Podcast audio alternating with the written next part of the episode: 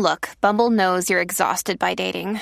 All the must not take yourself too seriously and 6 1 since that matters. And what do I even say other than hey? well, that's why they're introducing an all new Bumble with exciting features to make compatibility easier, starting the chat better, and dating safer.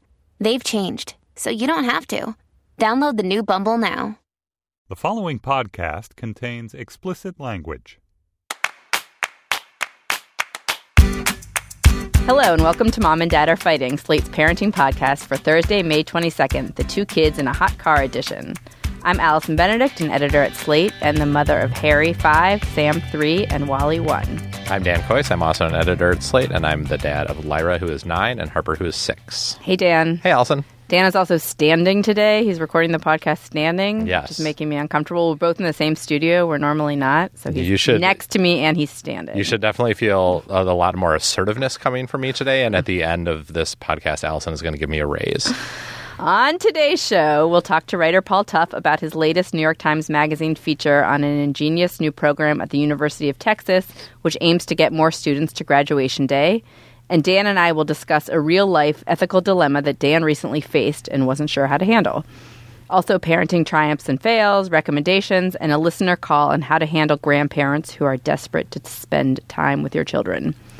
But before we get to all that, a quick reminder to subscribe either to the Slate Daily podcast feed or to the Mom and Dad Are Fighting feed in iTunes or your favorite podcast app. Tell your friends, tell your family, help us spread the word. Okay, on to triumphs and fails. All right, I'll start. I've got a triumph this week. um, it's a pretty good one. So, uh, so this week, uh, my older daughter Lyra, who's in third grade, um, they had their end of year historical wax museum event in which uh, each kid is uh, assigned a certain figure from history and then they write like a little report about that figure from history and then they memorize it uh, in english and in spanish. Um, and then they dress up like the person and then they all assemble in the library as if they are wax characters and they have like little stars on their hands and you parents and other kids come in and you press the star on the kid's hand. Then they come to life and tell you who they are and who they are from history. And so anyways this is a thing that kids love and because it happens in may toward the end of the school year uh, parents or at least i like loathe this idea of uh, of having to come up with an entire costume for this historical figure madam cj walker allison do you know about madam No. cj walker i had never heard of madam cj walker Wait, is, are these assigned or they Yes, choose? they're they're they're assigned. Well, they have a list. uh, They're like assigned a list of four, and then they choose one of them. Okay. So Lyra um, was Madam C.J. Walker, about whom I knew nothing. It turns out.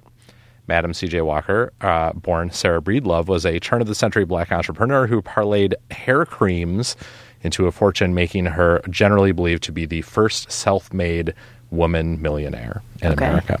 So, you know, interesting and stuff. But then I got to come up with like a 1900 appropriate costume, which is like, you know, come on. You know, and this, like, so this sort of drives me crazy at the end of the year. There's actually a very funny blog post by the uh, the parenting blogger Jen Hatmaker recently um, about end of year school malaise and how parents, like kids, by the end of the year are just like playing out the string and just begging for the last day of school to come. Um, she has a funny line in there that I was thinking while I was trying to figure out this costume. We were awesome in October. Don't you forget that. We used to care, and that counts for something.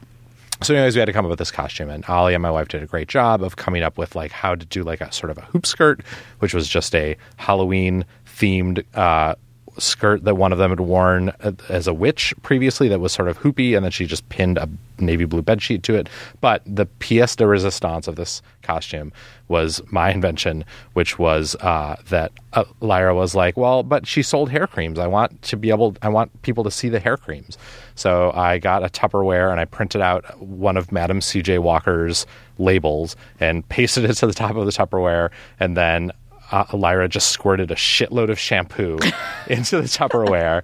And so then at the wax museum, you know, all the kids had a couple of parents around them. Lyra was completely surrounded by adoring first grade girls who all just wanted to smell the hair product. So Lyra would like do her whole speech, which was like an hour. Like she had like six index cards full of stuff about Madam C.J. Walker.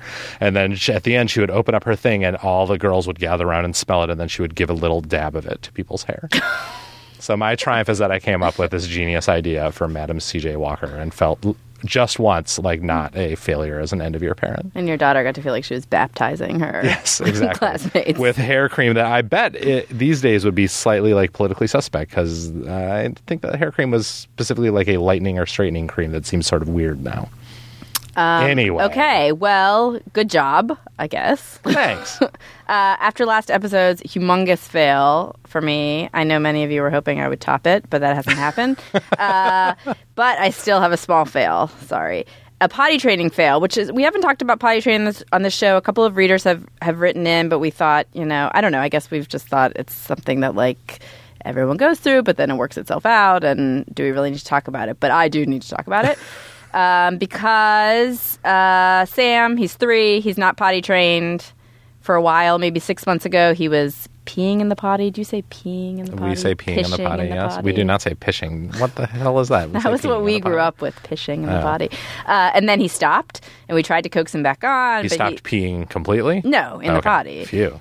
and he was really digging in and getting upset and so we said all right i think like the experts say if they're really like pushing back you should just stop. You should stop pressuring them. Right. i don't really i didn't read any of the books because harry just did it to, did it himself basically. We never had to really potty train harry.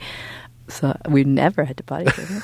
Um, but anyway so we stopped and then finally a couple months later we decided like this kid is approaching three and a half we better try again and it's been working he's been great he's been peeing in the potty like exclusively for a week so we decided we have to step up our game we take him to target we pick out underwear he's so excited to wear his power rangers underwear and now he's just pooping in his underwear. So is that what happens? Like this is not what happened to Harry. So then John said, "Forget it." Back into diapers, which I think is the fail. I think you're not supposed to do that. Like once you start, you're not supposed to go back. So really, this is John's fail.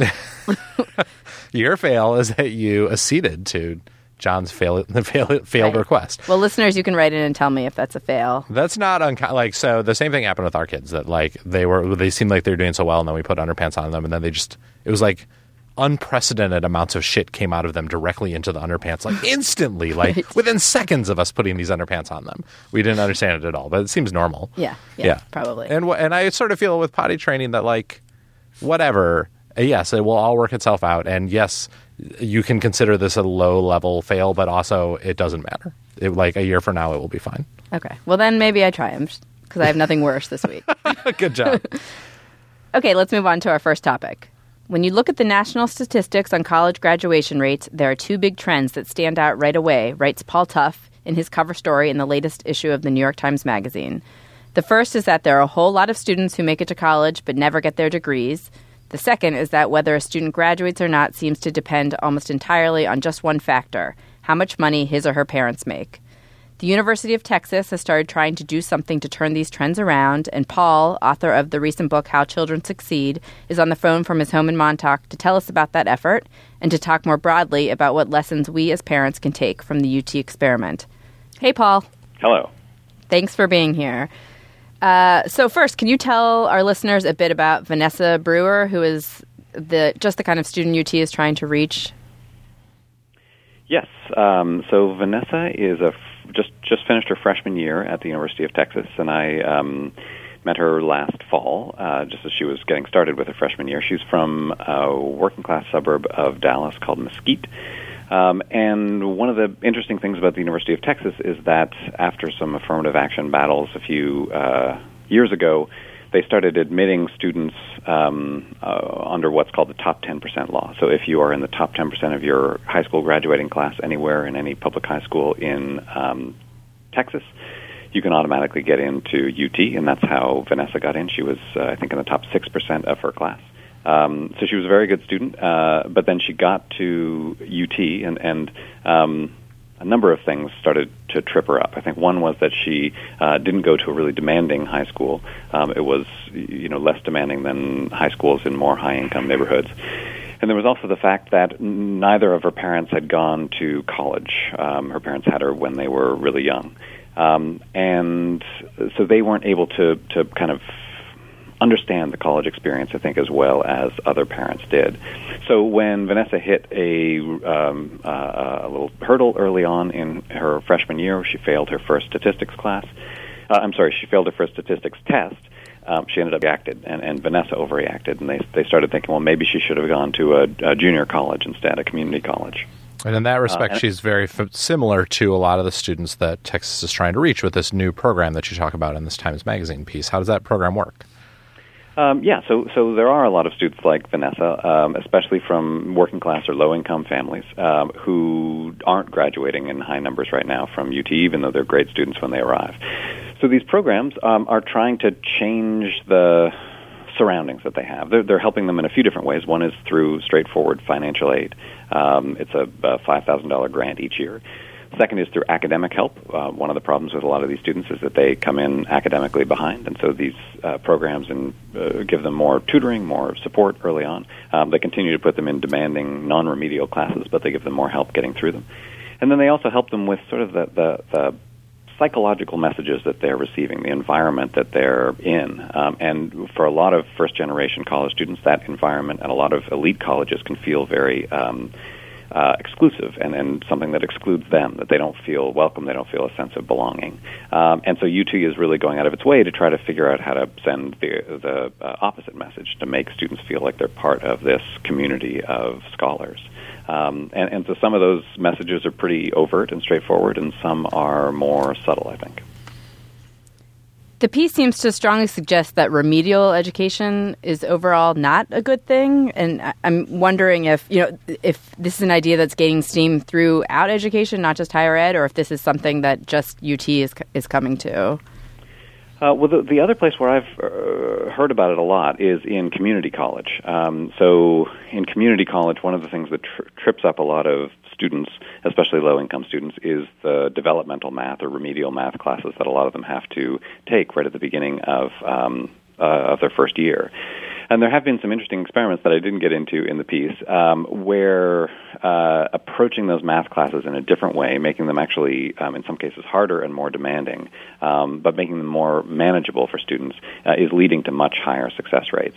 So I think for a variety of reasons, there's a way that, that for a student who's just starting their college career to say, well, the first thing you need to do is high school math, um, is sending them exactly the wrong message. It sends them the message that they don't belong, that they can't keep up, that they can't uh, perform at a college level. And for a lot of students, especially first generation students, those are already anxieties that they bring to the campus with them on that on the beginning of their freshman year.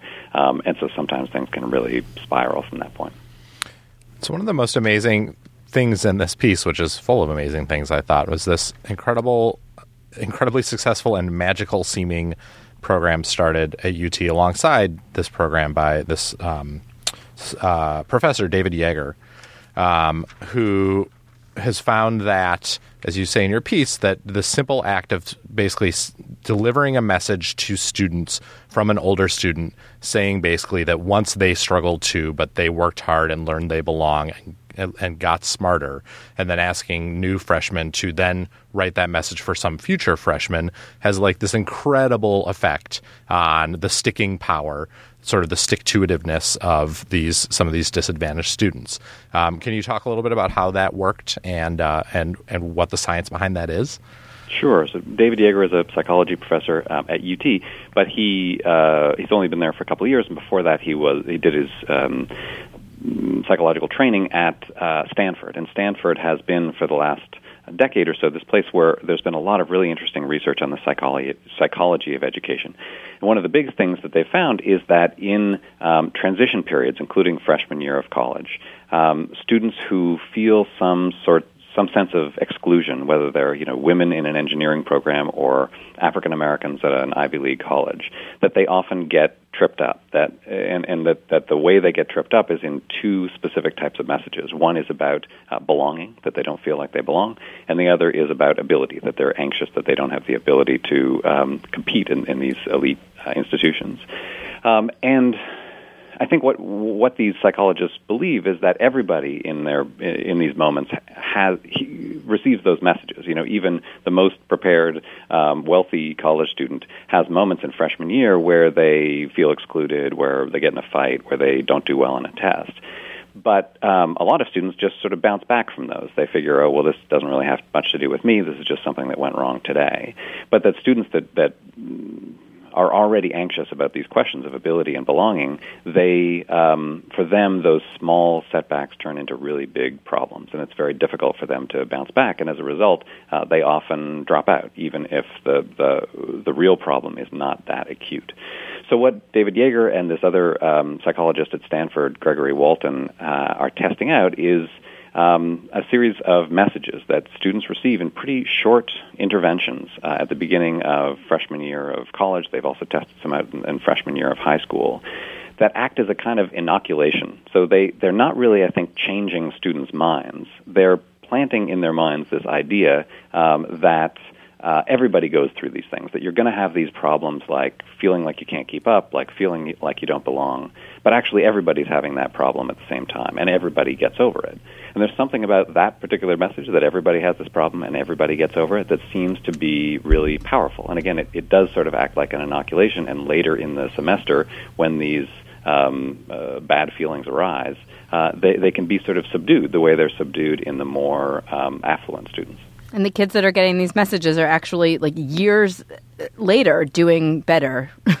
right? I mean, the, the, the, the, the long, longest term study is one that was done at a, an elite Northeastern college by Gregory Walton. Um, and that found that students who had received these messages in freshman year um, were continuing to uh, have much higher GPAs than the control group in their senior year of college. So um, somehow, somehow, uh, if those results hold up, which they seem to, somehow that message is persisting. Um, and and I think what what David Yeager and Greg Walton would say is that it's not just about sort of some kind of mind control. It's actually about the fact that they then take the students then actually do things differently, and that was something that I really saw in Vanessa Brewer's um, life. That you know, as she started to feel more connected and more um, confident in terms of her own ability, she started uh, applying herself a little bit more. She went to the tutoring center, you know, which which even though that that might feel um, kind of crummy and might seem pointless if you think that you can't get better. She decided I've got to pass this chemistry class. She started going, you know, six hours a week to this tutoring center. Um, she reached out to a stranger to ask if this stranger knew any nursing students who she might be able to connect with. She wants to become a nurse, um, and the student connected her with some nursing students. She joined this nursing association and and started to you know feel really connected, as often happens to students in their freshman year. Um, and I think that that's what's happening in a lot of these interventions. That it's not just about some sort of magical change of mind. It's that um, that that little degree of extra confidence and extra security that students get through the intervention makes them behave differently in um, their freshman year, and those small decisions, those small changes of behavior, have a big impact on how well students do in college. So if this program like continues to work at Texas, or these sort of combination of programs, especially this magical inoculation, um, you know, what impediments are there to this to this kind of plan or or program spreading to other colleges? I mean, is the only issue that not every college president reads the New York Times Magazine, or are there what what what? I mean, how can something like this spread? How does something like this spread? Well, I guess I'd say there are, there are two possible um, uh, things that will stop it from spreading. One one is that um, you know it is hard work. Uh, like I, it, I mean, I think that you can certainly argue that the uh, the small scale psychological intervention that David Yeager and Gregory Walton are doing, it's it's complicated, but it's not super expensive. Uh, but the work that this uh, administrator, who I read about, David Laude, is doing um, with programs that are you know involve tutoring and mentoring and advising and things like that, those you know uh, they, they cost about seven million dollars a year, and that's something uh, that some college presidents uh, I think won't won't feel the need to invest. Um, I mean, I hope they do, but but I don't think that it's just a simple case of you know changing some brochures and thinking you're going to solve this problem. There's also the question of um, how much colleges really want uh, to change the demographic makeup of their schools. I mean, there's a good case to be made that a lot of colleges don't want um, a lot more low-income students on their campus uh, because low-income students are expensive. you know, they they require more financial aid. Um, they often require more, you know, tutoring and support. Um, and so the fact that so many elite colleges uh, are now much more wealthy in terms of their student population than they used to is possibly not just um, an accident, or at least not entirely an accident. So it may take a, a bigger change in terms of how we think about what higher education should look like um, in order to convince a lot of institutions that this is the sort of program that they're going to want to put into effect. does is this a program that can also then filter downwards in some way? I mean, are, uh, it seems like obviously they've already done studies with incoming freshmen in high school, but did, the, did you get the sense from these researchers that there's applicable plans here for low income students in exclusive high schools or low income students in any kind of high school or elementary school? I mean, can I have sixth graders write letters to my daughter about the standards of learning test she's about to take and how they thought they were really hard, but it turned out that they worked hard and got better, and she'll do better on these tests. Um, yeah, I mean, I think I think there is you know, I think that Yeager and Walton would say, like, you know, don't just think that you could do more or less what we describe and it's going to work perfectly. Um, they really do work hard at trying to make the messages perfectly uh, suited for each particular situation. Right. But that said, I, you know, I do think that there's a lot that that you can take away from this, and I think about it as you know a parent of a four-year-old. That I do think that there's a way that we, all of us, get messages when we're in new situations. Um, you know, we get anxious when we're in new situations. My son just started pre-K, you know, um, and and I think there were lots of ways when he started pre-K that he was anxious in the same way that a college freshman is. Uh, yeah. Uh, he felt like he didn't belong. He wasn't sure he could do the things that everybody else was doing.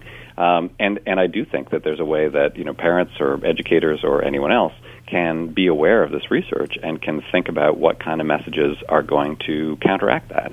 Uh, and I think it is, you know, a lot of this comes out of the research on uh, mindset and that idea that when students believe, children believe that they can change, that they can actually get better at things, um, that makes a big difference. And and that we as parents like tend to give them uh, sometimes uh, without realizing it, we give them messages about their ability to change or their inability to change that make a big difference to them. That that all I think is very useful and practical um, uh, stuff, and, and to use as parents or educators or anybody else. Great, thank you so much for joining us, Paul. This is really interesting. Thanks very much. Enjoyed it. Thanks, Paul. Each week, we take a call and question from a listener, and we would love to hear from you. Please give us a call at 424 255 7833. That's 424 255 rude, what Dan says he is to his kids or what Dan says I am to him. Dan, you're never you never say you are to me. I'm never rude. Ask us anything and we'll do our best to answer. So here is today's question. It comes from Allison. Hi, my name is Allison, and I had a question for the Mom and Dad Are Fighting podcast. Um, I'm wondering if either of you have ever experienced um, difficulties with managing time between both sets of grandparents. Um, my husband and I hope to have children in the near future, and my brother and sister-in-law are currently expecting. And all of us have both sets of parents living uh, within the same metropolitan area, and I think there's some tension or some nervousness starting to arise about, you know, which grandparents may see the kids more or get babysitting privileges. And I'm wondering how anybody really um, handles that situation and the potential jealousy that can erupt. Aside from keeping a calendar, I don't really know how you really uh, measure all of that. So, thanks. This is actually a problem I wish I had because I, we don't have any in-town grandparents. So I'm sure if we did, that would it would be something that I would have to consider. Um, but I wish we had grandparents around more to help. So Dan, maybe you have. Uh, it's a good question, it, and but it's one that I think is if you end up having a problem with grandparents wanting to have your kids more often than they are able to, you are essentially winning at having grandparents in your family. Like the like your goal as the instant you have kids will be for your parents or your partner's parents to take them as often as possible under any circumstances, whatever. Right. Whatever before you have kids, you're trying to set up all these boundaries. We had a right. rule my fa- in between my husband and I before we had kids, and my parents could only visit a certain amount of number of times a year. And, sorry, I mean, my parents actually know this, uh, but now yeah, yeah you want all the help you whenever you want. So, but it is there is tension, and for uh, for us and our family, it specifically arises around holidays.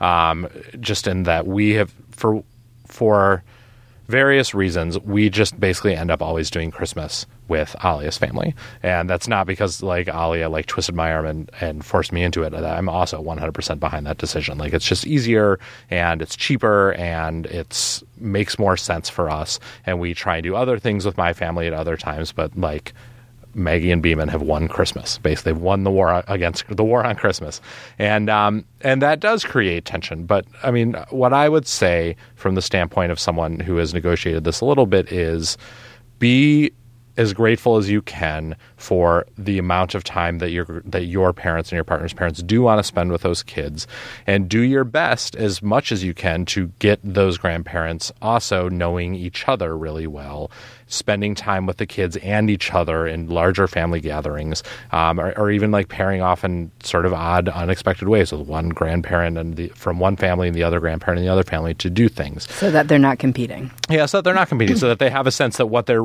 because really what you want is for them to feel not that they're creating important bonds with their grandchildren, but that they are your employees there to babysit your children whenever you need them to at a moment's notice. That should be your goal in the long run. Thanks for the call, Allison. Last episode, I asked listeners for TV show recommendations for my kids. So I just want to say, you guys totally pulled through. I'm, great Yeah, amazing. Yes. Like, I feel like a hundred. I don't know. But I'm not going to list all of them because there were too many. I just want to give a special shout out to Anna who recommended the show Hole in the Wall, which she says features families competing to fit themselves through holes in moving walls or risk being knocked into a swimming pool, which I am probably just going to watch on my own. I should note though that like I have tried in the past few weeks as all of these recommendations come in, I suggest to my kids like, "Oh, let's watch this." Oh, and I describe them and I pull it up on Netflix and show them. But some kid at school told them about rescue bots and now all they want to watch is some like a rescue bots show and I find myself there like trying to convince them to watch one shitty show over another shitty show, which seems pointless and reminds me of a time that I heard John say to Harry, "You cannot have uh, Cheetos until you finish your bacon." We say stuff like that all the time. you may not have dessert until you finish those French fries. We say. So thank you guys. Keep them coming. But so far, I'll admit that my kids haven't actually watched any of them. But Hole in the Wall is amazing, and the instant your kids like see you watching it and laughing uproariously, like pants wettingly to the point of not seeming potty trained, they will they will show up and watch it with you, and it will be family time. All right, so let's go on to our second topic. Um, it is the mom and dad are fighting parenting ethicist. Um, where Allison's going to help me solve retroactively a ethical dilemma that I faced uh, in the parking lot of the Harris Teeter in Arlington, Virginia. So, it was a hot and sunny day last week. It got pretty hot in Arlington. It was like 88, 90 degrees. And I come out of the grocery store with like a big full grocery cart. And I notice that right next to my car is another car that's just parked in the sun with the windows all rolled up. And there are two kids in the back seat. And now this is not like a Gene Weingarten situation. The kids are not babies. They're they're two girls and their age. I, my guess as to their ages is like eleven or twelve for the older one and nine for the younger one.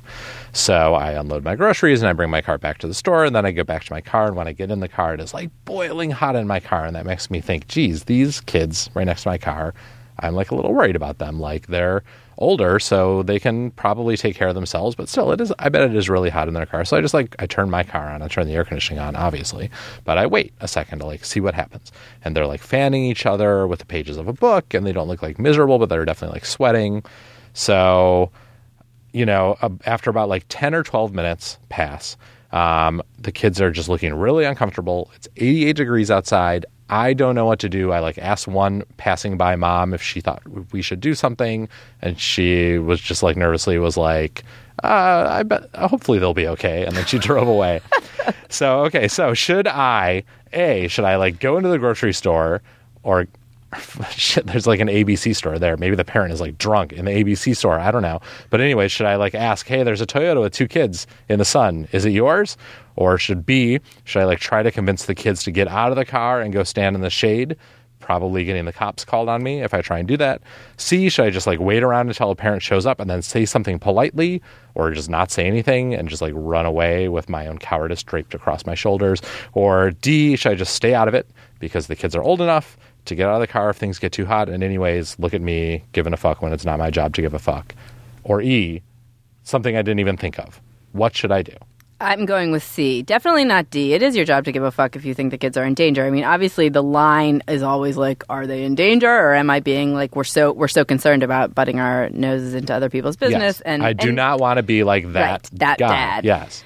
I think probably C, but with the not saying something, Mm-hmm. like stay, make sure the kids are okay. Mhm. The parent arrives, Mhm. you see the kids are okay, you leave, you don't say something. What if the parent then took like another 20 minutes to get there? Then then what do I do? Whatever. That's a hypothetical. That's No, no, it's not. uh, So when so as you're telling the story, I'm thinking of sometimes on the news, you know, the, the like there'll be these horrible local news stories about like uh, with a video of like a man who was dying on the street, like Right. a homeless man who's dying on the street, and everyone's walking over, like Right. stepping over him, and you think.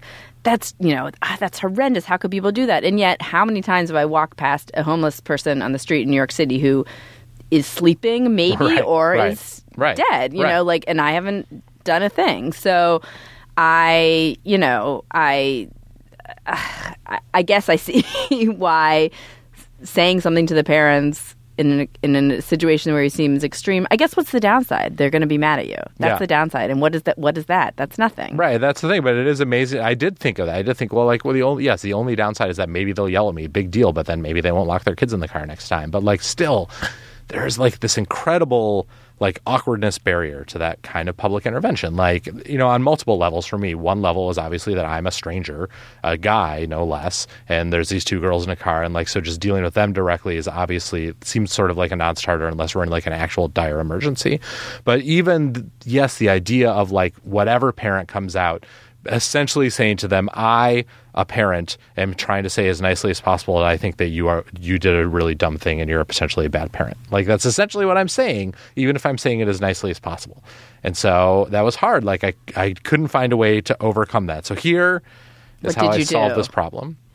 Um, I went into Starbucks. I bought the biggest bottle of water they had. I brought it out back to the parking lot. I like waved at the kids in the car and was like, "Do you want this water?" And they like looked terrified and were like, Yeah. "No, what? No!" So then I left the water on the trunk of the car and I drove away.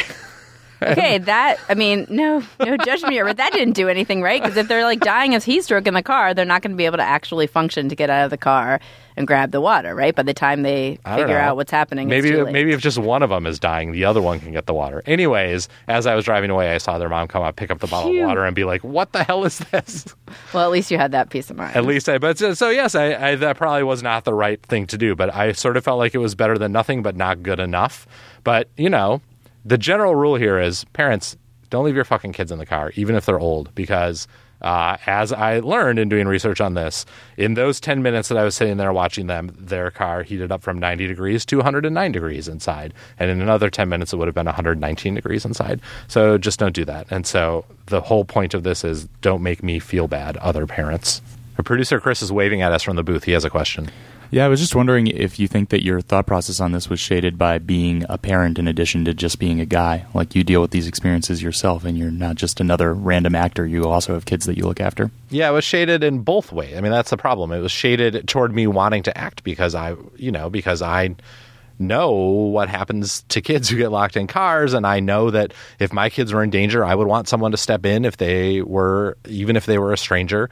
But it also means that I have been subject to lots of random busybodies like walking up to me on the street and judging my totally normal parenting decisions, which this is not a totally normal parenting decision necessarily, although maybe it is because she's 12. I don't know, but it means that I'm more sensitive also to seeming like that jerk who is like, boy, your parenting sucks. So let me ride in here and save your children from you, which even though they were fine. So it's I think that's both. the voice that we all need to like quiet a little bit.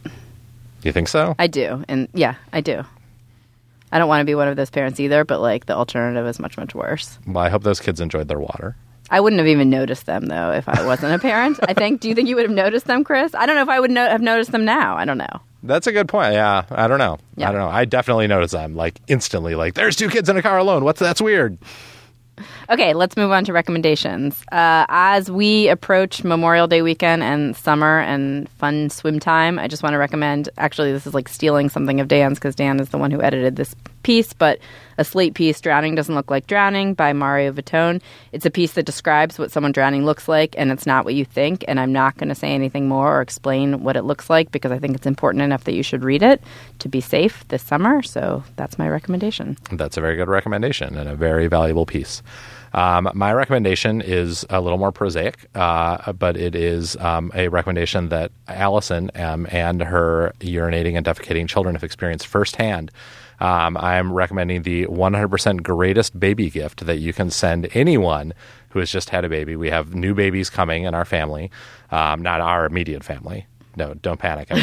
uh, in our extended family, we have various brothers, et cetera, having babies, um, and. Uh, and uh, we're there. Those kids are going to get what we have given every baby who's been born in our life since our children were born. The greatest gift that you can give a new mom and dad. Um, absorbent blue underpads called chucks of the type that they give you at the hospital to put under your shitting, pissing infant as you are trying and struggling to change its diaper, even though it's screaming at you and possibly peeing all over you.